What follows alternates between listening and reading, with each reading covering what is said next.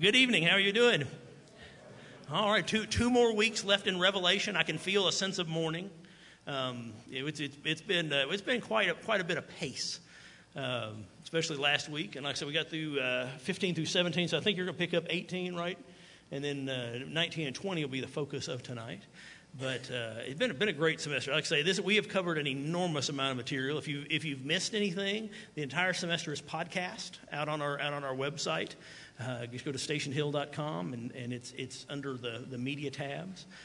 Um, any, any big announcements? I guess winding down the semester, heading into summer. Next week's it. Yeah, and, I, and this will be my last week because I've got Micah's award ceremony. So yes, my, my last week last week with you guys. Let's show Brian a, our appreciation for his teaching. Yes. If nothing, the badge of honor he endured for taking us through the heart of Ezekiel. Yeah, yeah, 12 through 12 through 48 in three weeks. That, that, there's got to be some kind of war medal for that. I think so. I mean, Your it, mansion got a little bigger in heaven. I, I, guess so. Holy cow! I still have still have flashbacks, They kind of post traumatic from Ezekiel. Uh, wheels and chariots and flames.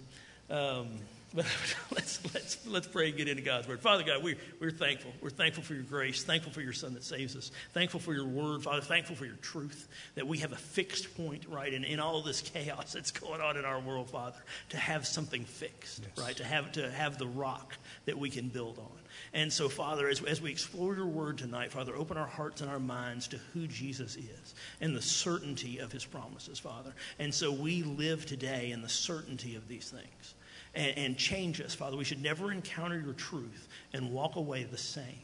And so, Father, change us in this encounter with your truth, in this encounter with your word. Make us more like Christ. Let your Holy Spirit do his, his, his work in us. And be with Jay as he teaches. Give him your words. Uh, uh let him speak where you need him to speak. Keep him silent where you keep him silent.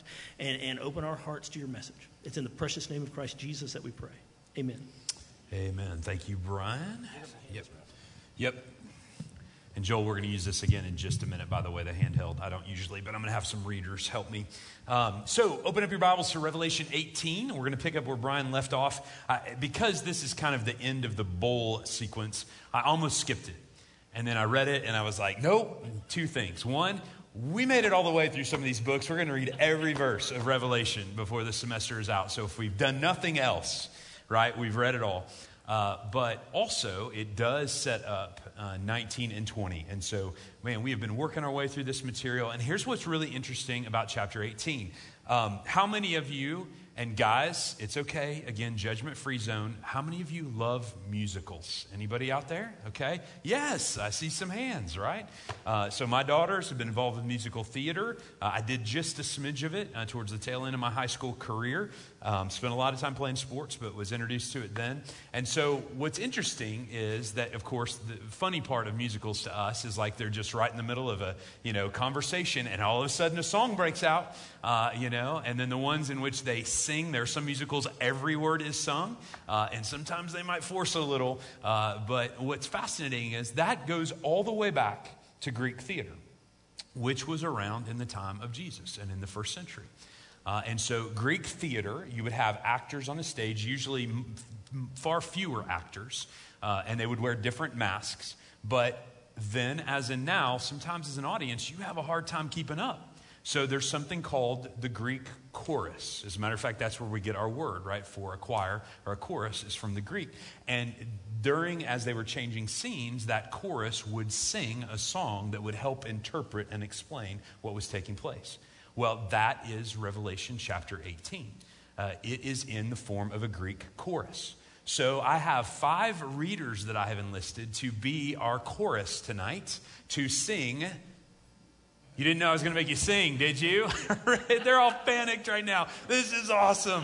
All right, no, I'm not going to make you sing, but to read to us the fall of Babylon. So, all five of you come on up, and you've got numbers on your post it. All right?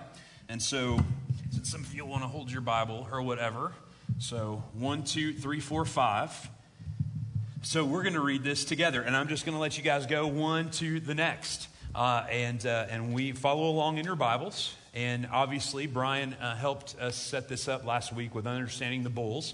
Uh, and so, uh, put this down a little bit because we want to hear that angelic voice So, yes, you can tell your husband you read the part of an angel tonight when you get home.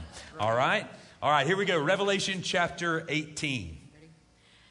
After this, I saw another angel coming down from heaven, having great authority, and the earth was made bright with his glory. And he called out with a mighty voice Fallen, fallen is Babylon the Great. She has become a dwelling place for demons, a haunt for every unclean spirit, a haunt for every unclean bird, a haunt for every unclean and detestable beast. For all nations have drunk the wine of the passion of her sexual immorality, and the kings of the earth have committed immorality with her, and the merchants of the earth have grown rich from the power of her luxurious living. Then I heard another voice from heaven Come out of her, my people, so that you will not share in her sins or receive any of her plagues. For her sins are piled up to heaven, and God has remembered her crimes. Pay her back the way she also paid, and double it according to her works. In the cup in which she mixed, mix a double portion for her. As much as she glorified herself and indulged her sensual and excessive ways, give her that much torment and grief. For she says in her heart, I sit as a queen, I am not a widow, and I will never see grief. For this reason, her plagues will come in just one day death and grief and famine. She will be burned up with fire, because the Lord God who judges her is mighty. When the kings of the earth who committed adultery with her and shared her luxury see the smoke of her burning, they will weep and mourn over her. Terrified at her torment, they will stand far off and cry, Woe, woe to you, great city, you mighty city of Babylon. In one hour your doom has come. The merchants of the earth will weep and mourn over her because no one buys their cargoes anymore. Cargoes of gold, silver, precious stones and pearls, fine linen, purple, silk and scarlet cloth, every sort of citron wood, and articles of every kind made of ivory, costly wood, bronze, iron, and marble cargoes of cinnamon and spice, of incense, myrrh and frankincense, of wine and olive oil, of fine flour and wheat, cattle and sheep, horses and car- carriages, and human beings sold as slaves. They will say, The fruit you longed for is gone from you. All your luxury and splendor have vanished, never to be recovered. The merchants who sold these things and gained their wealth from her will stand far off, terrified at her torment. They will weep and mourn and cry out. Woe, woe to you, great city, dressed in fine linen, purple and scarlet, and glittering with, golden, with gold, precious stones, and pearls. In one hour, such great wealth has been brought to ruin.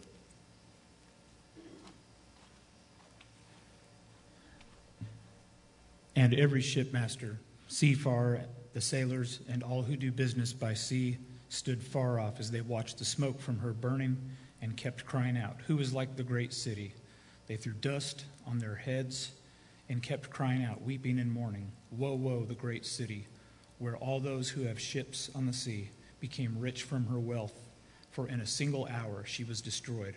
Rejoice over her, heaven, and you saints, apostles, and prophets, because God has executed your judgment on her. Then a mighty angel picked up a stone like a large millstone and threw it into the sea, saying, In this way, Babylon, the great city, will be thrown down violently and never be found again. The sound of the harpists, musicians, flutists, and trumpeters will never be heard in you again. No craftsman of any trade will ever be found in you again. The sound of a mill will never be heard in you again. The light of a lamp will never shine in you again, and the voice of a groom and bride will never be heard in you again.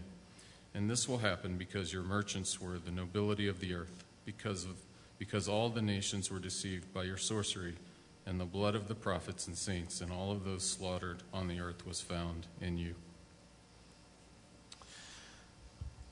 Well done. Would you give a hand to our Greek chorus tonight, giving us their top 10 hit, The Fall of Babylon? So it's fascinating. The longest song in a book about worship is The Fall of Babylon. And I find it fascinating when we read it. And again, this is how uh, prophecy telescopes. To remember that Babylon, of course, all the way back to ancient times, represented the empires that were opposed to God's people. Uh, they represent culture uh, of the world, right? These were cultured cities, the original Babylon, one of the wonders of the ancient world.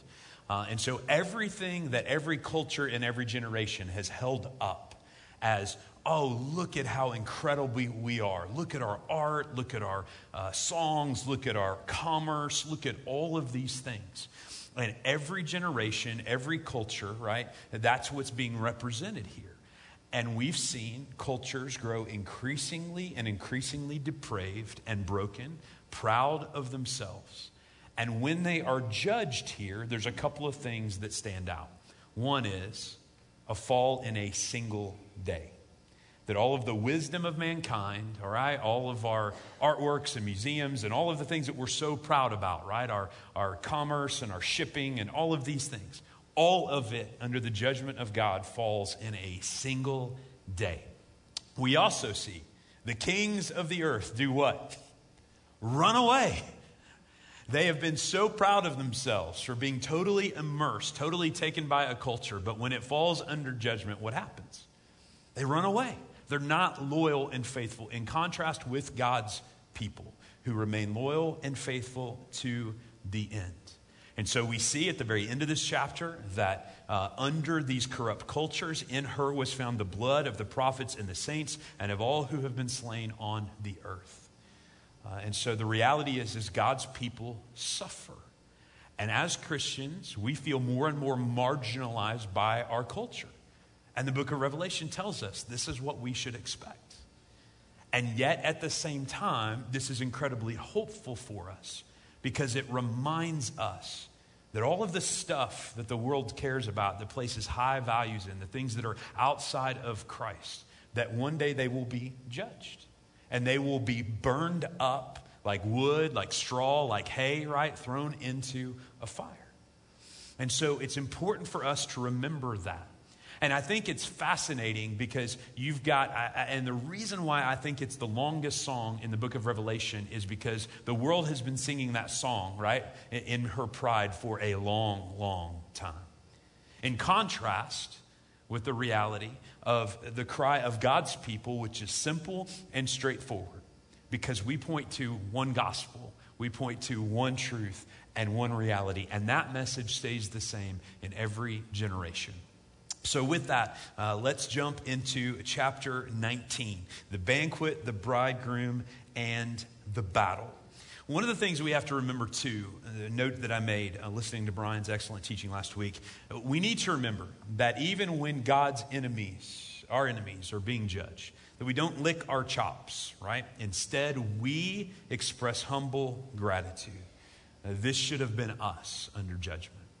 This, this should have been us. And these are the people that we know and we work with and we love. The people who are in our families who are lost.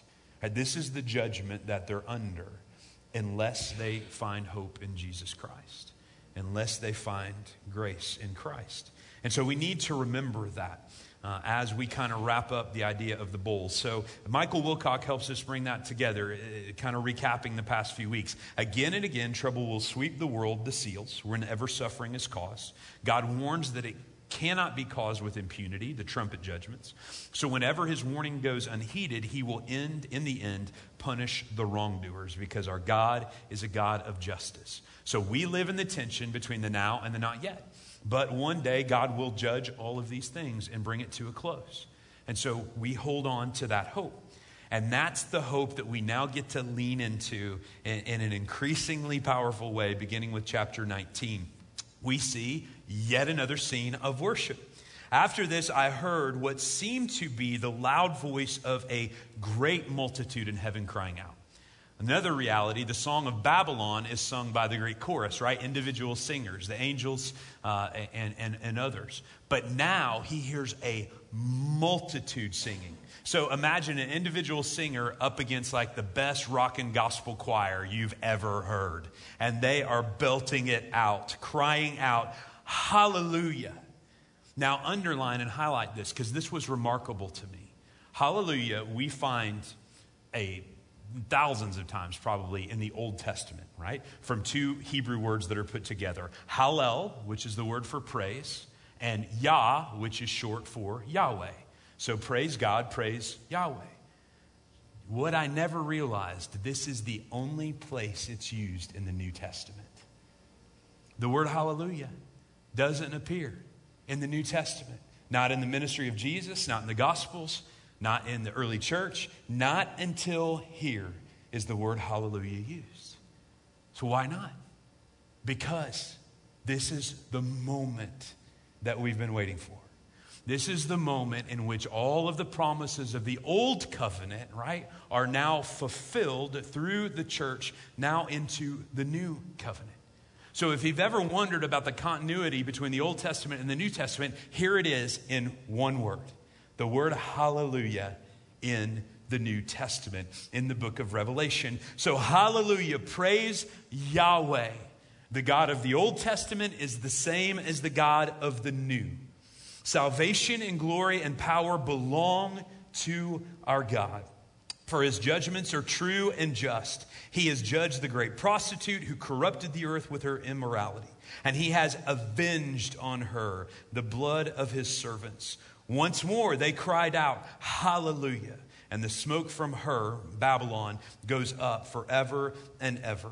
And the 24 elders and the four living creatures fell down and worshiped God who is seated on the throne, saying, Amen. Hallelujah. And from the throne came a voice saying, Praise our God, all you servants who fear him, small and great.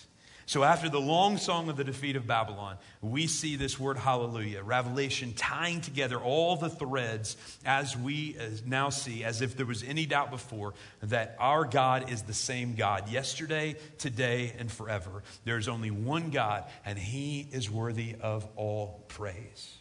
And so this moment of praise leads into a moment of celebration. Then I heard what seemed to be the voice of a great multitude, like the roar of many waters, like a waterfall, like the sound of many peals of thunder crying out, Hallelujah! For the Lord our God, the Almighty, reigns. Let us rejoice and exult and give him the glory. For the marriage of the Lamb has come, and his bride has made herself ready. It was granted her to clothe herself with fine linen, bright and pure, for the fine linen is the righteous deeds of the saints. Now, as a pastor, I regularly officiate weddings.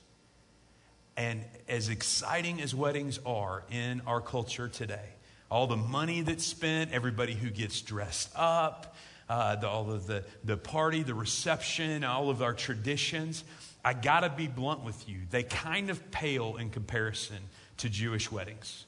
Uh, in the first century, in particular, uh, this was a big, big deal. There was probably no more important moment, no more celebratory uh, moment that was more important in a person's life than their wedding, in particular for the bride. And so basically, this is the wedding invitation going out that the wedding feast of the Lamb has begun. And it's important for us to know uh, that there are stages to a Jewish wedding. And there's a lot of the New Testament that begins to make a lot more sense, and a lot of the things Jesus and his disciples say if we understand this background. So you can go online, you can learn tons more about this. Joel and others who, who have lived in, in and around Jewish cultures, been to a Jewish wedding. I've never been to one. Uh, they probably have even deeper insights than I do. But when I discovered this on my first trip to Israel, went back and researched a little bit more, it was eye opening. So there are three stages to a Jewish wedding. The first one is what's called the betrothal uh, or the Shidduchin. Uh, and so what happens is, uh, in this moment, that you've got a young man who wants to, you know, marry a, a woman. And in this moment, you know, in our culture, you know, you go pick out an engagement ring, you've dated for a while, those kind of things, you set the scene, you get down on one knee, and you propose. It was a much more formal affair with the, the Jewish people. So, what would take place was there would be uh, uh, an arrangement made, and usually the conversation was primarily between the young man and his father and the bride's father. There would be a discussion I want to marry your daughter. If the father agreed to allow the invitation to be given, then what they began was a negotiation for the bride price, or what we sometimes call a dowry. This still happens in some places in the world. When I was in Kenya a couple of years ago, I discovered that if you have a daughter, that the groom still has to pay a dowry, and you have to pay it in the equivalent of cattle in Kenya. So if you are to marry, for instance, a woman of a, of a high class there, she might be worth 3,000 cattle. Now, they don't really swap cattle anymore, but they figure out what a, a, cow is worth, and you have to pay that much to the bride's father. I have three daughters. I think this would be a wonderful tradition to bring to our culture because I got to have some help paying for these weddings, y'all. Not only that, I might be in the worst possible situation because my little girls have tagged along with me to, uh, you know, 50 weddings over the years. Meaning, in their mind, they have this composite of all of their favorite things they've ever seen. Like, I'm in trouble, y'all. So, uh, anyway, but, that, but that's what they did. There was a negotiation that took place. And so, at some point, uh, the reality was they agreed upon a price. That's why Paul says in 1 Corinthians 6 19 and 20, you were bought with a price. Therefore, honor God with your body. He's using wedding language, right? That the groom, Jesus, has bought you, the bride, the bride of Christ. Therefore, you need to honor that payment that was made. Uh, and so it was a down payment. So then they had a ceremony if the down payment was agreed upon. And at that ceremony, a cup of wine instead of a wedding ring was offered to the bride by the groom to be. And so if she accepted it, then that was called what? The cup of the covenant. So in the New Testament, in places like Matthew 22, Matthew 26, right, where that phraseology is used, the cup of the covenant, that was also wedding language. So when Jesus stood up at the Last Supper and said, This is the cup of the new covenant, right? He's inaugurating a marriage between himself and his disciples, the church. All of a sudden, all those word pictures begin to make more sense when you understand that. And so, if she would take the cup and drink it, right, then they'd kind of have a little mini ceremony. And then it was they were betrothed. And if you were betrothed, it was as if you were already married in their culture. So remember, Mary and Joseph were betrothed. And that's why it says when Joseph learned that Mary was pregnant, he sought to divorce her quietly. Because at that point, if you had drank the cup and you had agreed to the covenant, to the commitment of the marriage, eh, you had to be divorced from that commitment. So that was phase one, the Shidduchin. Phase two was the, what's called the, the preparation or the interval time or the waiting, which is called the Kiddushin. So during that time, often the, the, the, groom's family or the groom did not have the money yet to be able to pay the full dowry. So he had to go out and he had to earn that money. So he had to work and he had to set aside that money to be able to pay the father of the bride. During that time, he also went to his own father, and the way the Jewish people lived was they didn't go off and build their own house, but you would build a room onto the house of the patriarch you shared often, uh, you know, your, your kitchen and your common living space and your courtyard and those kind of things. So everyone went and lived with the father, the patriarch of the family. So you had to build a room onto your house. Hence Jesus in John chapter 14. In my father's house, there are many rooms, and I have gone ahead to prepare a place for you. And so that room that was built on to which you would one day, right, bring home your bride and start your family, and you and your kids would live in that room, it had to be built to the father's specifications. And so if you weren't good at construction, the father would say, up, tear it down and start over again. So I'm just glad that, right, I, you know, I didn't grow up in Don Reed's house because I don't know that I could have ever met his exacting specifications uh, for the room because Don is an expert builder. But that's the way it worked. And so, as all that's happening, sometimes this process would take weeks. Sometimes this process would take months. Sometimes this process might take years. Remember the story of Jacob and Rachel in the Old Testament?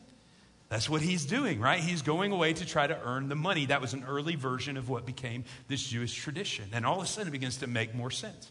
It also explains the parables about uh, the, the, uh, the bride and her attendants, her bridesmaids, who are in waiting. And so, one of the cool traditions of that time was that once he had finally earned the money, and once the, the father of the groom had finally said, Okay, you, the room's ready, you've earned your money, you've proven you're mature enough, now go get your bride. They had a tradition of sneaking up on them in the middle of the night. And so the brides, uh, the, the, the uh, bride to be and her bridesmaids were always supposed to be in anticipation of the fact that the groom could show up in any moment. And when the groom showed up, the wedding was on. Translation, you didn't have time to go get fitted for your dress. You didn't have time to go make preparations for your reception. You didn't have time to go get your flowers. Like you had to be in a constant state of preparation. And so they were supposed to always be watching and waiting because at any moment the groom could come. And they were supposed to be on their toes. And again, it could take days, it could take months. In some documented cases, it took years. Can you imagine, ladies, having no idea when your wedding was going to be? How would life be like if you lived with that stress? If he could come anytime. Course, you'd know if he was a slacker or not. You're like, there's no way, right? Like, this guy's going to be ready for a year or two. I'm good. But it's a fascinating tradition, and it makes so much more sense of some of these biblical metaphors and word pictures for us. Matthew 24, 12, or 42, I'm sorry. Be alert because you don't know the day your Lord is coming to get you. So, right now, as God's people, that metaphor applied to us, we're supposed to be on our toes, right? Because we don't know when the bridegroom is going to come and get us. We've got to always be ready. But when he shows up, party is on. And so they would immediately grab the bride, and seven days of feasting would begin. Not just like one little wedding reception, not just a couple of dances, but a week of feasting and celebration. Uh, it was as lavish as it could be, as lavish as they could afford. All of the family and the community came together. Uh, it was to launch them into their marriage. And remember where Jesus' first miracle took place at a wedding. There was some serious foreshadowing there. Hint, hint, wink, wink. Isn't that cool to think about how it all weaves together? And so, in this moment, what we're getting here is the party of all parties. The greatest celebration in their culture was these wedding feasts. And so I remind people of that at a wedding, right? This is the picture the joy, the laughter, the pictures, the excitement, all of those things. This is a picture lived out in miniature of what we're going to experience at the wedding feast of the Lamb. I mean, you all, we watch the royal weddings in England, right? People are glued to those things. Any of you ladies or guys get up early in the morning to watch this last royal wedding? Nobody? Because I know I have friends who did. Yeah, yeah, don't be afraid. Don't be afraid. People, we're infatuated with that. Y'all, this makes that look like a birthday party at Chuck E. Cheese. Bottom line. It cannot hold a candle to what this celebration is going to be like. And so, verse 9, the angel said to me, Write this Blessed are those who are invited to the marriage supper of the Lamb. And he said to me, These are the true words of God. And get this, John is so overwhelmed that he would be invited to the party. I fell down at his feet to worship him.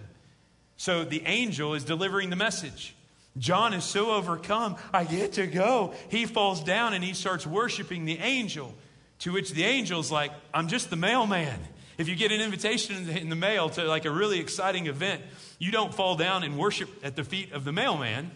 And that's basically what the angel says. You must not do that. Which, by the way, side note, there is some good theology here. We don't worship angels, they're messengers. We don't worship them. The angels tell us themselves not to. You must not do that. I am a fellow servant with you and your brothers who hold to the testimony of Jesus. Have you ever thought about that? The angels see us as brothers, fellow servants who hold the testimony of Jesus worship God. There it is again. Worship God and Him alone. For the testimony of Jesus is the spirit of prophecy. So now we know what the banquet is going to be like. And we have seen Jesus in Revelation as number one, the Lord of the churches, back in chapter two and three, all through all of these judgments. The slain lamb whose sacrifice unlocks the scrolls. Now we see him as the bridegroom who comes as a victor for his bride, the church. So, what is our groom like? Verse 11. Then I saw heaven opened, and behold, a white horse! Exclamation point. Why is a white horse a big deal? Because that was the kind of horse that Roman generals rode in the victory parade after the victory was already won. So get that. He comes to fight the last battle, and yet he rides the horse of a victor. The one sitting on it is called faithful and true. And in righteousness he judges and makes war. So our groom is a victorious warrior whose eyes are like a flame of fire, and on his head are many diadems. Let's pause there. The crowns of the saints, Stephanos, the laurel wreath of the victor who has endured to the end. Why is Jesus now wearing diadems? That's the crowns of the kings of the world. What does that mean? He's conquered them all. He's conquered them all. And so he is the conquering king. He has a name written that no one knows but himself there are some things that are indescribable. There are some things that are too uh, wonderful and mysterious for us to know. But he is clothed in a robe dipped in blood. Look with me at Isaiah 63, verses 1 through 6. This is the prophecy of the Lord's day of vengeance. Who is this that comes from Edom in crimson garments from Bozrah? He who is splendid in his apparel, marching in the greatness of his strength. It is I, speaking in righteousness, mighty to save. Why is your apparel red and your garments like his who treads in the winepress? He responds, I have trodden the winepress alone and from the peoples no one was with me. I trod them in my anger and trampled them in my wrath. Their lifeblood spattered on my garments and stained all of my apparel. For the day of vengeance was in my heart, and my year of redemption had come. I looked, but there was no one to help. I was appalled, but there was no one to uphold. So my own arm brought me salvation, and my wrath upheld me. I trampled down the peoples in my anger. I made them drunk in my wrath, and I poured out their lifeblood on the earth. His robes are stained with the con- ones he has conquered, with those that he has brought, judgment against. And so he is clothed in a robe dipped in blood, and, by, uh, and the name by which he is called is the Word of God. And the armies of heaven, arrayed in fine linen, white and pure, were following him on white horses. Hold on to that thought. From his mouth comes a sharp sword. That's not the word for like a little sword that we hold in our hand, it's a giant spear. So imagine the biggest sword, right? Excalibur, whatever it is in your imagination.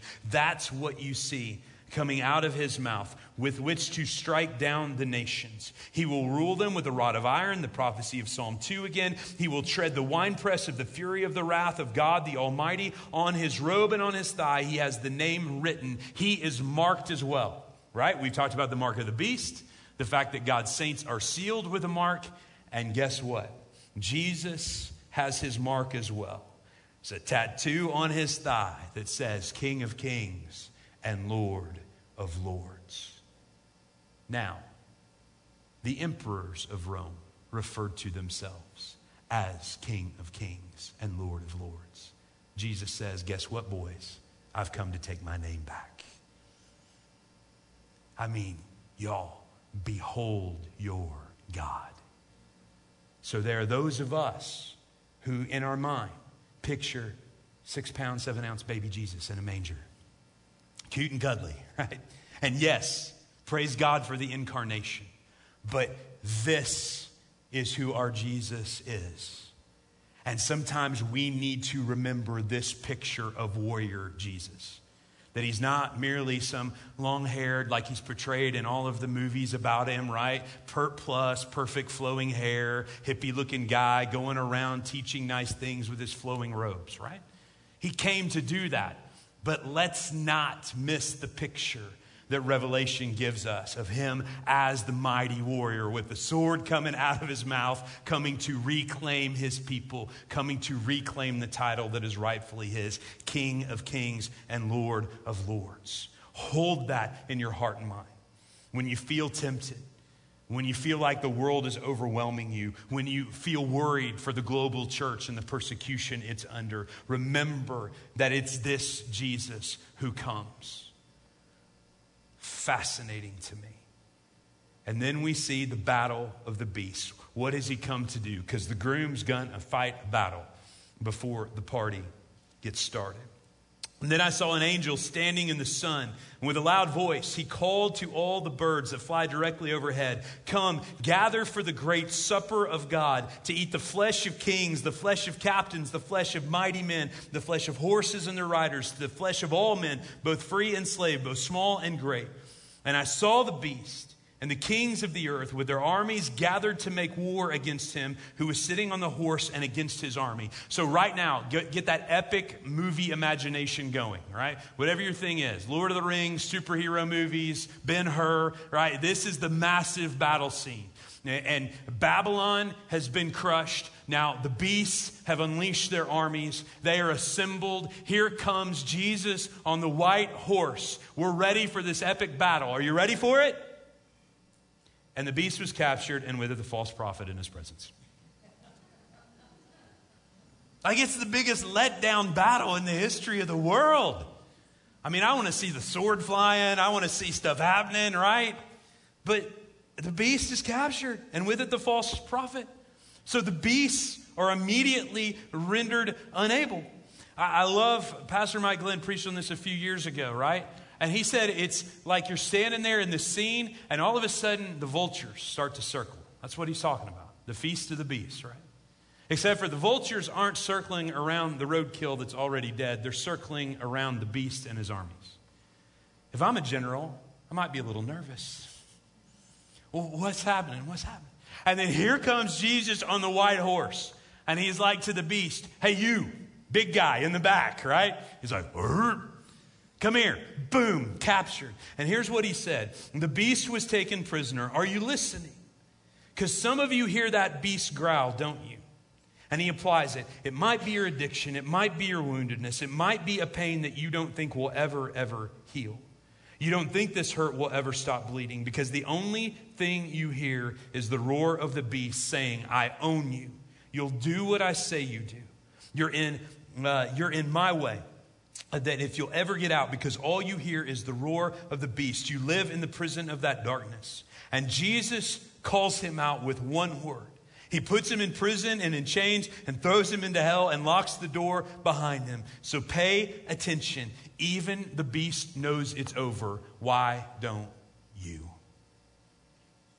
You see, this is not a battle. This isn't Star Wars, right? Light and dark and yin and yang, two equal and opposite powerful forces, you know, trying to bring balance to the force. No, this is Jesus, and he conquers, and the enemy can't hold a candle to him in any way. In contrast to the feast of the Lamb, there's about to be a lot of roadkill for the vultures. The only fate worse than death, remember from our study of Ezekiel, was to be left unburied. And so that's the fate of those who align themselves with the beast. Not only death, but also dishonor. It's a sobering picture of God's judgment. If you choose to worship anything other than Him, in the end, when the final judgment comes, roadkill. Roadkill. And so, obviously, Megiddo, Armageddon, we've talked about that. It's referred to in 1616, where these battles take place. As I told you in week one, this, this was the place throughout history where civilization after civilization built on top of itself a city. And it's where great evil and pagan worship happened. And so, isn't it poetic justice and beautiful that the Bible says this is where Jesus puts an end to evil once and for all? So, we think it's a battle. But really, it's not about the battle, it's a love story. A groom who has come for his bride. And by the way, did you notice what we come dressed in? Verse 14. I said, hold that thought. Did you see it? And the armies of heaven arrayed in what? Fine linen. That's how you dress for a wedding. Linen, that was the finest material in that era of history white linen, pure white linen that wasn't dirty in any way. We come dressed for a party. The armies of heaven ride behind Jesus, not dressed for a fight, but dressed for the party. Yeehaw, right? White and pure, following him on our own white horses, the horse of victors. So, because of him, we don't have to fight. He's already won the battle, right? On the cross and in the resurrection. So we get to show up for the party. Jesus does it all. He doesn't need us, Did you catch in the Isaiah prophecy, in Isaiah 63? He says, I'll do this alone. Salvation is mine. I'll do it by my right hand. So don't be mistaken thinking that Jesus needs you. He doesn't. He doesn't. He's perfectly capable of defeating the enemy and winning every battle totally on his own. Instead, we are the objects of his affection and his love and his grace and his mercy. We're the ones that he's coming back for. Let that make your heart beat fast. Let that move you to know that that's how much Jesus loves you. And so we see the demise of the beast.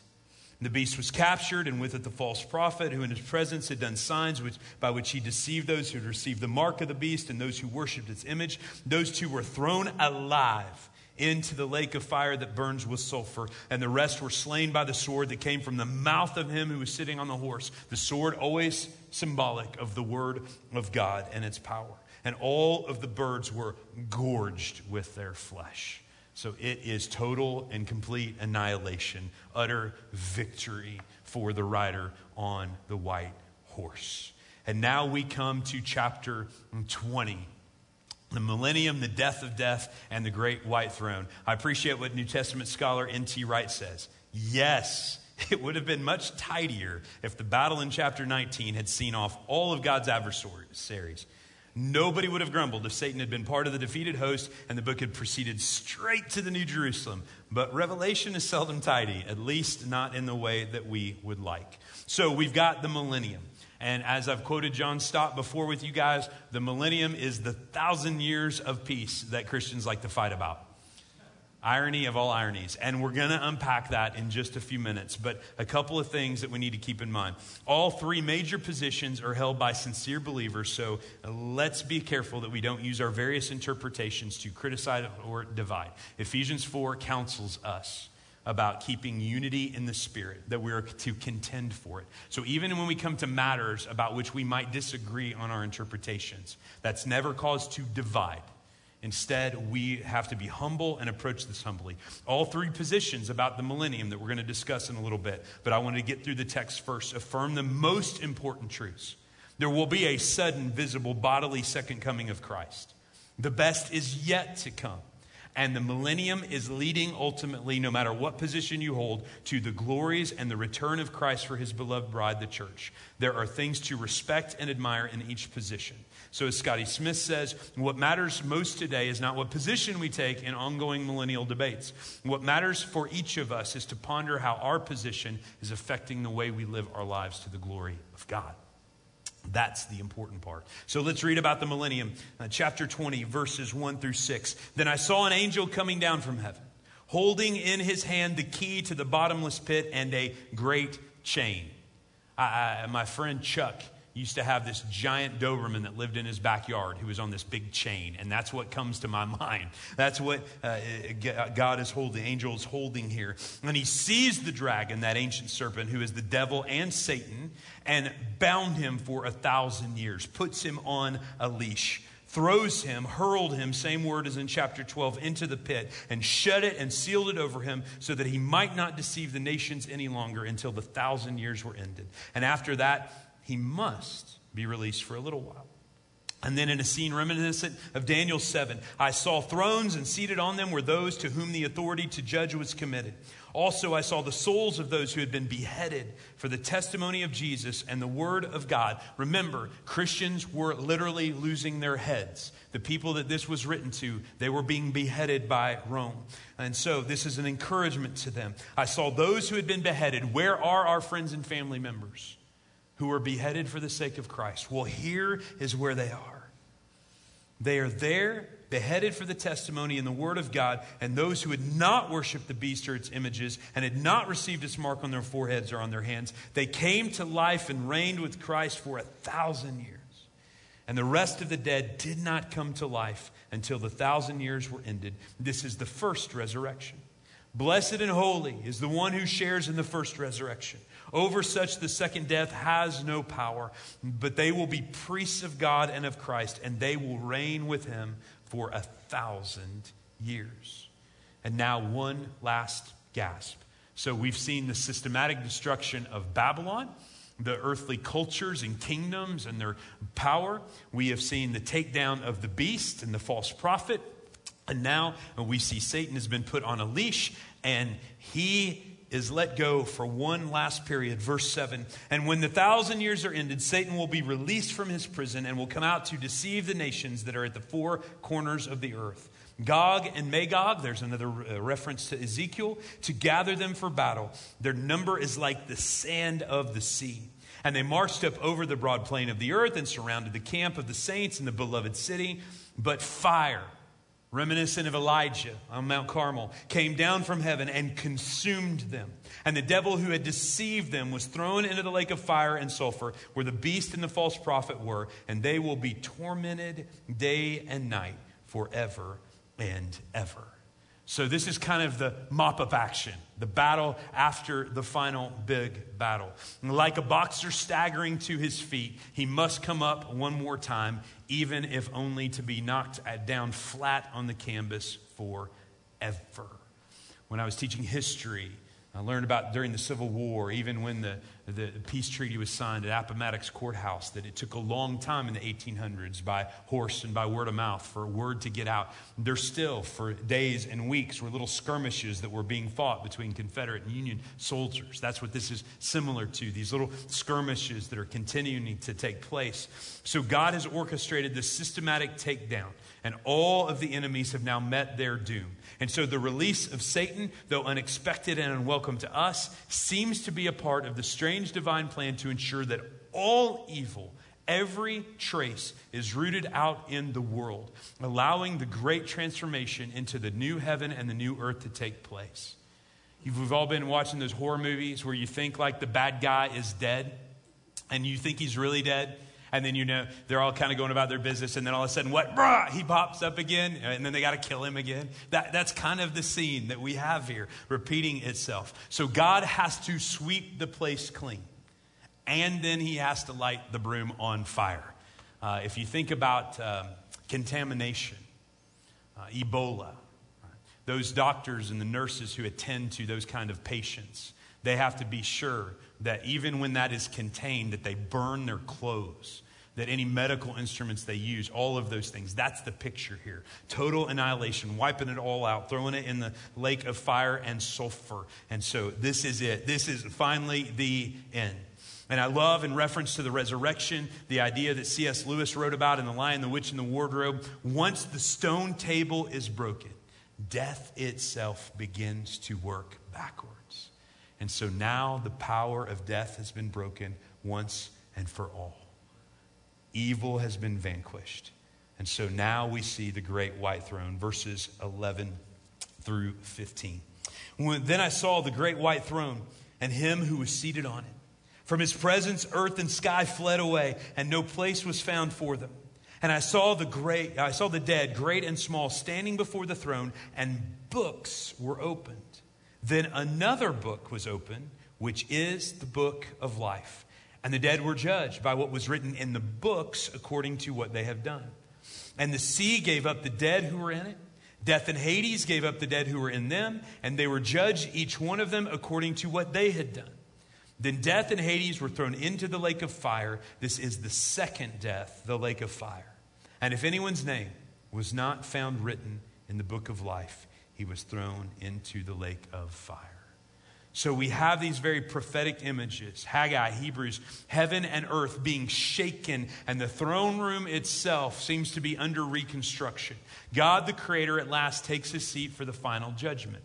This scene is reminiscent of Daniel 7, where the Ancient of Days takes a seat on his throne, and the court sat in judgment, and the books were open. But if you read carefully, you will notice there are two books there is the books of deeds implying, right, plural, that this is the deeds of every person who has ever lived. And then there is the book, which referred to three times in Revelation as the Lamb's book of life that was written before the foundations of the world. I appreciate what David Platt has to say about this. Every single one of us will be judged by God at the end of history. Many, many people have put their hope that their good will outweigh their bad on that day. But that's not what the Bible teaches, is it? Instead, two questions. Number one, did we put our faith in Christ's work? Two books, the book of your deeds and the book of life. Everything in the first books, even our best efforts, fall short and don't qualify us for eternal life. Now, that doesn't mean that our deeds don't matter. Romans 16, Romans 14, 1 Corinthians 3, 2 Corinthians 5. But faith in Christ's work is our saving power. So, question two is there evidence of faith in our work? This was a huge question that John was putting before the people who claimed to be believers in the first century. And it's a huge question that the Bible places before us now. If there's no fruit of faith, then there's not really faith. If there's no fruit in your life, then are you even a tree at all? What are you? And on that day, there will be no fooling anyone. And so, will all of our deeds be exposed and known? Yes. I remember as a teenager, there was one of these like you know, made for the churches movies made in which they had these TV screens lined up, and on the day of judgment, you stood there and you watched all of the scenes of your life, right, play. And it was horrifying to a teenage boy, you know, at that moment. So, what they were trying to capture was this sense that your deeds will come out. But again, our deeds, which we know we're guilty of, the things that are sin, we know that those condemn us. But the point here is that, of course, even our best deeds do not earn us favor before God. Instead, it is the fact that we have trusted in the slain lamb to cover our sin. That's what writes our name in the Lamb's book of life. And so, yes, our deeds should point to the fact that we know the Lamb, that He is our Savior. But it's that book that matters the most. And so, at that, right, death is finally defeated. The sea, uh, we've talked about it before, mysterious, creepy, all of those things, it gives up its dead. Death and Hades, each one of them give up their dead. And death and Hades themselves are thrown in the lake of fire. And so I love what John Donne, the uh, English poet, said Death shall be no more. Death, thou shalt die that one day death will not be the final victor. Instead, even the grave will give up those who are in Christ.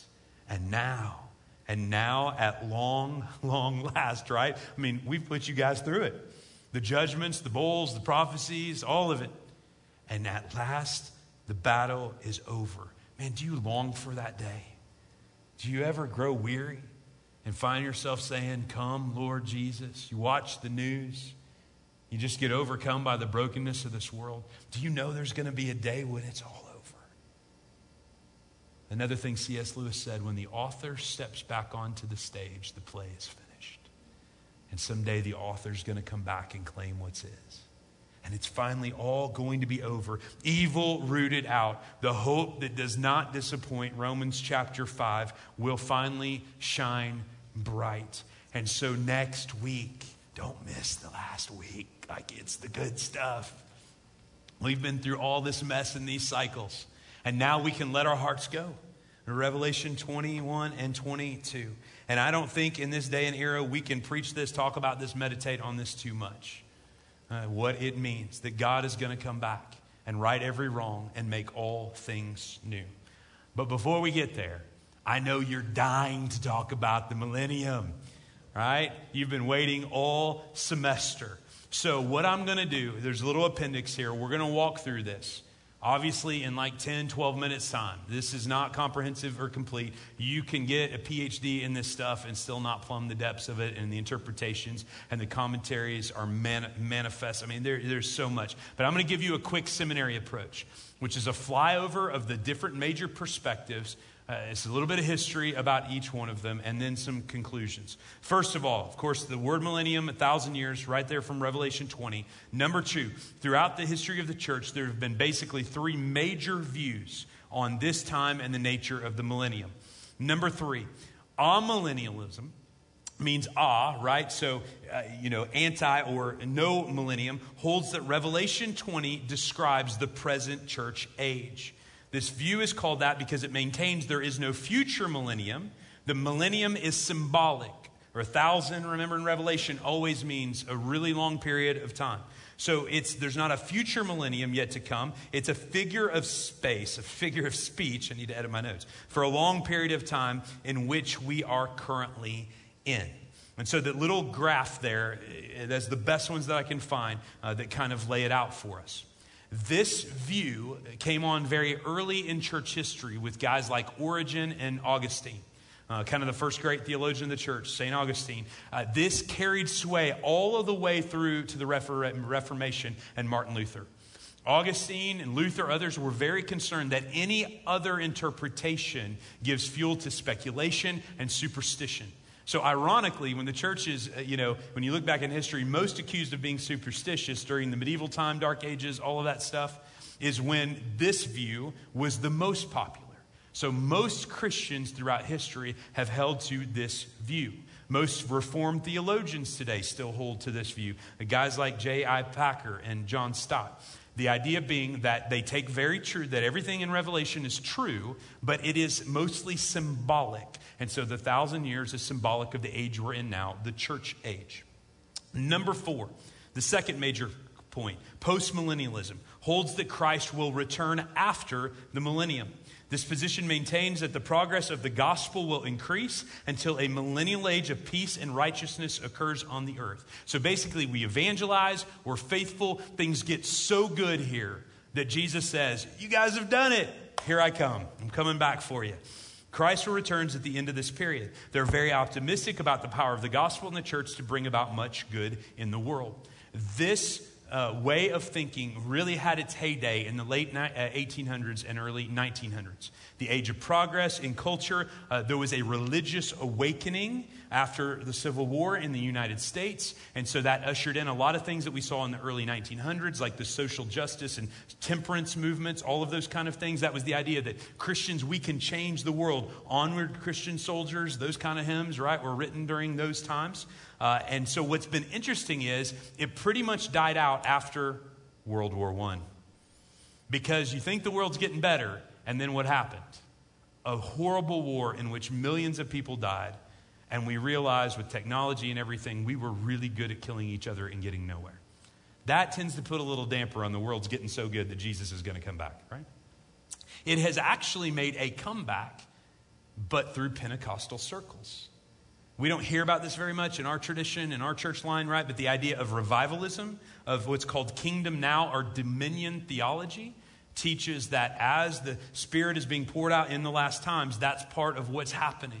And so, guys like Pat Robertson, Kenneth Copeland, they adhere to this. Historically, people like Jonathan Edwards, he was a Puritan. So you get that? A Puritan says we're going to make culture pure and then bring Jesus back. A.A. Hodge, B.B. Warfield, these guys. In uh, modern times, and this will be a surprise to some of you, R.C. Sproul, uh, who's generally known as a Reformed theologian, he, he leans into this view as well. He's also what's called a preterist. I'm really going to make your eyes glaze over with this. But preterists are a group of people who believe that a lot of the events in Revelation describe the fall of Jerusalem to the Romans in AD 70. So a lot of it is kind of code for what took place there. Obviously, to believe that, you have to believe that Revelation was not written late in the 90s in the first century, but instead in the 60s. So they're what you call a partial preterist because they believe that what happened in the fall of Jerusalem points to the eventual right fall of the kingdoms of the world. So they believe in it's one of those prophetic things that telescopes out. But that's postmillennialism. Now we get to what we call premillennialism which holds that Christ will return before the millennium. This viewpoint has a long history from the earliest centuries onward in the church. There are two major possibilities or categories within this view. You guys are loving this, aren't you? So I told you we were going to get there. Classical or historical premillennialism holds that the church age will continue until there is a great time of suffering and tribulation on the church. Christ will then return to establish his millennial kingdom. The earliest church fathers, this was their viewpoint until Augustine who, by the way, eventually from Augustine on, it was actually condemned as a heresy at the council at Ephesus at 431. So if you believe this, which ironically is what most evangelicals believe today, it was condemned as a heresy at one point in the life of the early church. Uh, but it made a comeback, and mostly version B. So, what's ironic is most of us who grew up in evangelical churches, version B of premillennialism, which is called dispensational premillennialism, is what we grew up with. And we view that as the traditional view. Ironically, it's the newest of all of them. It holds that Christ will return not only before the millennium, but also before the great tribulation. So, what happened was a guy by the name of John Nelson Darby got a hold of this in the 1800s. A person who picked up on it was a guy by the name of Scofield who put it in his reference Bible. How many of you own a study Bible with all the notes underneath? Okay? So, let me remind you of a truth. What the Bible says is inspired, the notes underneath, helpful, but not the Word of God. But it was the only study Bible that was out there, and it was brilliant. But it had this, right, as part of the notes, this particular view. Therefore, because evangelicals were serious about studying the Bible, everybody reads the same study Bible because there was only one back then. And that was the one everybody had. And so that view took off and became the predominant view. And so that works its way into evangelicalism. Guys like Billy Graham taught it. Hal Lindsey in the 70s published a book called The Late Great Planet Earth that was built on this theology. And then, of course, the Left Behind series uh, was built on this as well. Dallas Theological Seminary, a guy by the name of John Walvoord. Uh, I have his commentary sitting on my shelf. He was the leading proponent. He became president of that seminary. You had to sign off on this if you were a DTS student. And so it made its way into a lot of Bible churches, a lot of Baptist churches, a lot of pulpits across uh, the country. And so what you'll notice that's unique is number three there on the little diagram the rapture and when it occurs. Now, we just have read almost all the way through Revelation. Has the, have we talked about a rapture? It's not in the book of Revelation, which surprises a lot of people. It's in the book of First Thessalonians. Uh, and so we'll, we'll talk about that a little bit more probably next week. But it, you, to get there, you have this is a composite view of all of them. And, and, it's interesting. I put it here, number number six, a quick, as quick as I could, right? Try to explain dispensationalism. It comes from the Greek word used about 20 times that means to manage, regulate, administrate, or plan. In this view, there have been seven dispensations that God has administered for salvation throughout history. So, kind of each era of redemptive history had its own way that God was working to bring about salvation. And so it has the unfolding of the plan through the history of the world. It teaches that God revealed his plan progressively and interprets the Bible literally wherever possible. It keeps a careful distinction, one example, between God's plan for Israel and his plan for the church. So the seven dispensations were innocence and free will, way back in the Garden of Eden. Then conscience, right? Man's conscience. But then government, as God uh, sent his people to impose structure. And then the promise, the old covenant of the Old Testament. Exodus and Genesis lay that out. Then, of course, the law of Moses, all the way up through the sacrifice of Christ. Then grace in the church age. And then eventually in the kingdom and millennium. There is a lot to like about this. You can chart it and graph it out. Uh, it's tidy, it's helpful. A guy like me really likes this system uh, in a lot of ways, uh, but it is pretty, pretty fascinating to get into it all. So, number seven, our view of the millennium shapes the way that we live. Let's see if I can thread this needle for you. So, as I've already told you, each of these views have people who believe the Bible is literally God's word and they hold to it. So, we need to be careful about how we divide over it. Uh, and one thing that we need to recognize, though, however, is it does shape the way that we live. So, amillennialists, for instance, live with a sense of urgency because they believe that Christ could come back at any moment. Dispensationalists say there are certain things that have to happen, for example, before Christ can return. Postmillennialists, before we write them off completely, are motivated to bring revival and social change because they believe that ushers in the return of Christ. Premillennialists take the Bible literally and emphasize Christ's command to fulfill the Great Commission. Panmillennialism makes for a really good joke, and that's what my pastor in Alabama used to say, right? In other words, it's all going to pan out in the end. You've probably heard that before. Okay? It makes a good joke, but honestly, it makes for weak theology. So, this isn't the kind of thing that is a salvific issue, your position on the millennium. Yet it's something that every Christian needs to lean into and grapple with because it does impact the way that you live. There is also, believe it or not, a category called non millennialism that sees revelation as little more than the bad dreams of an old man man locked away in exile. And a lot of skeptics and liberals, they really think that Revelation should just be written off. Uh, it was debated about whether or not it should be included in the canon in the New Testament in the early church. And so they're just like, it's just a bunch of random stuff. As we've already seen, I think it is the inspired word of God. It is the bringing together of every storyline in the Bible to tell us that in the end, as my friend Don Brewer sums up Revelation with these words, right? Jesus wins. Two words. And so I think it's there and it's important. So that's not a biblical position. But all three positions, as I've already noted earlier in the notes, affirm those most important truths. And it's important to remember, too, that God is the only, quote, true expert on these matters. Yes, there are faithful people who've devoted their life to studying these things, and we should listen to them and learn from them. But remember, God's the only true expert. Let's learn from what He makes clear and not feed unhealthy fears or uh, uh, uh, fuel unhelpful speculation. Uh, Jesus himself warned the disciples against that in Acts 1. I love what Dr. Paul Meier, a guy who has written over 70 books, he has a medical doctorate in psychiatry. He also has a degree from Dallas Theological Seminary where he learned uh, from, from the president firsthand. He said, God resists the arrogant and gives grace to the humble. To be honest, I am not an expert on biblical prophecy. I love this. I'm an expert on the subject of why no one in his right mind at this time can be an expert on biblical prophecy. So let's be humble in how we approach this. A lot of you have asked, well, where does our church stand? Here's where our church stands Baptist faith and message. It doesn't prescribe a specific position on end times doctrine. Instead, using all of these verses below, there is a statement on last things. God, in his own time and in his own way, will bring the world to its appropriate end. According to his promise, Jesus Christ will return personally and visibly in glory to the earth. The dead will be raised. Christ will judge all men in righteousness. The unrighteous will be consigned to hell, the place of everlasting punishment. The righteous in their resurrected and glorified bodies will receive their reward and dwell forever in heaven with the Lord. Now, if you want to ask me personally, there are some that are stronger to me than others. There are two in particular that are stronger to me amillennialism and classical premillennialism. I told you if it was up to me, I really like dispensationalism because it ties things up really nice and tidy with a bow. But there are some parts of Scripture that I really grapple with. So, but I want to be honest with you as your pastor, I'm still learning. I don't have a definitive position. I read certain verses and I go back, and every time I teach through it and study it, I grapple with it. So hear me say I lean into it because I think it's important. I don't shy away from it. And yet, at the same time, I'm not going to stand here and tell you I got it all figured out and I'm an expert because I'm not. But I know what the Bible teaches is clear, and that's that Jesus is going to return.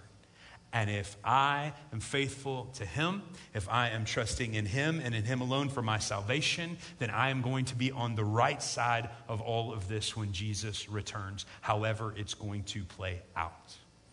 And so that's where we want to be and we want to be found faithful. So, your application, again, this vision of Christ is designed to fuel in his people. I hope it's given you an unshakable hope. That hell, the beast, the dragon, they can do their worst. And yet, we know how the story ends. And so, I hope this brings you great hope in a very, very broken world. Number two, I hope it drives you towards unwavering holiness. Your deeds you are going to account for someday before the throne of God. And so, what we do in our lives should bear evidence to the fact that this is what we believe and this is what we put our hope and our trust in. And so, as we journey in the world, we should live as people who are different and set apart. And number three, it should lead us to uncompromised mission because we know that we have a mission to fulfill we know that at the end of history, there are only two groups in that battle, right? The beast, the dragon, and his armies, and those who come with the rider on the white horse. Now, I don't know about you, but I want me and my family and my friends and everybody I meet to be in the army of the white horse. I don't want to be on the other side because it will not end well for them. And again, that's not something to gloat over, that's something to grieve that there will be millions who are deceived, millions who spend an eternity apart from God in hell. Because, in essence, they rejected the offer to come over to the other side. God extended to them time and time again hope. And that's one of the things you see in these cycles, right? I'm warning you. No, I'm really warning you. Oh, it's getting bad out there. You better get on the right side. Again, like Peter says, God doesn't tarry because he's slow. He tarries because he wants us to have time to respond to him. And I think about that sometimes. What would have happened if Jesus would have come back before I responded to the gospel? What would have that meant for my eternity? But God was gracious to me. Therefore, I've got a story to tell, I've got a message to give. Turn before it's too. So, as Stott says, we don't need a detailed forecast of future events, which has to be laboriously deciphered, but a vision of Jesus Christ to cheer the faint and encourage the weary. John's desire is not to satisfy our curiosity about the future, but to stimulate our faithfulness in the present. All right, thanks for hanging there with me. Okay, I know that was a lot, but I promised you we get to the millennial stuff, and I had to follow through on my promise.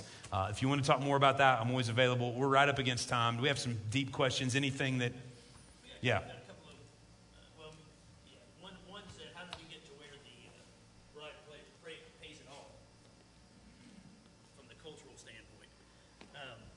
Yeah, grab that microphone. Yeah, one. The main question was how does the how do we get to where the bride pays it all? The bride's family pays it all, and that's just a cultural thing. Oh um, yeah, I got you. Yes, yeah, that's yes. not a that's not a biblical thing. There's it actually there's a, a there's a there's an audio journal I listen to called the Mars Hill Audio Journal. It's done by a gentleman who was a Christian that was fired from NPR in 1984, mm-hmm. and he has a he has a, a, a report out there called "Wandering to the Altar." and It is a beautiful. Mm path of how in America we got to where we are and how we date. Mm. And it is a fascinating understanding of how, how culture changed the church. Mm in how we date. And while that's not exactly why we pay, why brides pray right, for things, right. that's, that is think, worthwhile. Think about, for an analogy there, think about like our Christmas traditions, those kind of things, how they're a mishmash of several different cultures. That's how we've gotten in our culture to where we are with right. marriage and, and the traditions there. There's all kinds of fun things I remind people of all the time. You know why there's a groomsman. Two reasons. Today, number one, to balance out the picture, right? So because everybody wants to look at the pretty girls, not the dudes, right? All dressed the same, you know. But no, really, back in the days of arranged marriages, you would not see the bride until your wedding day. And they were afraid that if she wasn't pretty enough, the guy would run. And so the groomsmen were there to keep, keep the guy from running out the back door. True story. So the motto was to find slow groomsmen. That's right. That's right. You gotta kind of take, take things as you get them. That's right. Um, the other was how, to, how can we be sure that that was the one occurrence, the first occurrence of Hallelujah in the New Testament? Generally, that's I'm not sure how that was done. Generally, how that's done, they have a translation of the Old Testament called the Septuagint. And what the Septuagint does is it tra- translates Hebrew into Greek. And so the word hallelujah would have a Greek equivalent in the Septuagint. And what you do is go look for that Greek word in the New Testament. And right. I don't know this for certain, but my guess is what they did was took the word for hallelujah in the Septuagint, and this is the first place that Greek term occurs in the New Testament. Right. Is that fair? Yeah, yeah. So you can read the whole rest of the New Testament and you will not find the Hebrew equivalent of, of hallelujah. A smart aleck says in 1912, it says he has a name written on him that no, only he knows. What we, could we speculate on what that might be? That's very helpful. that's very helpful. Your guess is as good as mine. Yeah, that's, that's the reason he knows it. I just think there's stuff sometimes God puts in the Bible to keep us on our toes. To be like, there's still things I know that you don't, right? I've given you plenty of revelation to chew on and to deal with. So you, you deal with what I've revealed to you, but there's some things for me to know. well, another one says to be present with, to be absent from the body is to be present with God. How does this work out in light of Revelation 25, right, where the dead come back to life? Yeah. I mean, that one that's a that's a philosophical thing, not a theological thing, as, as far as being present with God, being absent with the body is to be present with God. Yes, what Paul, where Paul says that. Right. Yeah. Yes. So we're going to actually do a summer sermon series on eternity. And so that's going to be one of the things that I address. So, preview of coming attractions. So he's ducking your question until the Yeah, summer. yeah, but yeah, but not really. I mean, it's Yeah, it's no. yes, the the idea of uh, you know that we will be separated if we die before Christ returns from our bodies. But one of the incredible truths about the fulfillment of God's plan is that those bodies will one day be will be reunited with our bodies that will be resurrected in a glorified body like Jesus's. Because God isn't going to throw away what He created. Instead, He's going to make it new. And that's one of the things, I'll be honest, I didn't grasp as a kid. You think of heaven as floating around on a cloud up there, okay? As we're going to learn next week, God's got even bigger and better plans than just let's get out of here. He's going to recreate everything He created, and that makes my heart beat fast. Yeah, praise God. Praise God. And says, and the last question was, what about those who never hear the gospel? Yes. Wow. Yeah, that's we dealt with that in apologetics uh, a few weeks ago. One is Romans 1, right? God has made it evident to all men so they are without excuse. So we call that apologetics question, right? The myth of the man who's never heard the gospel. And so one of the realities the Bible tells us is, is that he has left evidence of himself among all peoples in his creation, in his very creation, that if a person honestly looks at the intelligent design of the world around us, it will lead him to that place where he says there has to be something behind all of this. And that's where the gospel comes in. Uh, and so that's our mission is to fill in those blanks and to point them to that's called general revelation, what God reveals in creation, to the specific revelation of his word. Praise be to God. Amen. Praise be to God. Um, well, I'll pray, and we'll get one of the one of the other comments was to pray, and it came in when, when you were talking about you know the, the what was going to happen to the people who were condemned, Yeah. and said pray for urgency. Yes. Pray that, mm-hmm. that we that we sense and when when we understand what happens to those that don't believe, because we don't really believe this is what's going to happen, for the most part, or at least we don't live like it, right? Yeah. When you when you meet people that are going to hell, right? What, what's that? The the, the the comic, right? Penn or Yeah, Penn. Penn he says, you know, if you actually believe this is what's going to happen to me, how much do you have to hate me to let this happen to me? To not tell me? How much do you have to hate me to not tell me? Right? If you, this is what you actually, this is what you honestly believe is going to happen to me, how do you look me in the eye and not tell me? Right? So let's pray for it. Let's pray that this, mo- in addition to giving us a certainty, gives us an urgency. Good words. All right? Father God, we're thankful. Thankful for your grace. Thankful for your Son that saves us. Thankful for your word, Father, the truths in this, Father. How, how- it, it- it's confirming and condemning.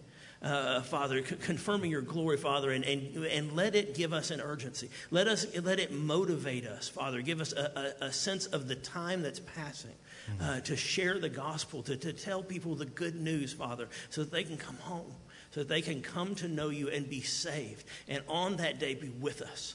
Right, be with us, be with that rider on the right, on the white horse, and so Father, that's what we pray. Give us the humility, the courage, and the obedience, Father, because we know that comes from the power of your Spirit. And open our eyes and our hearts to the opportunities before us and all around. us. You say the harvest is tremendous, but the workers are few.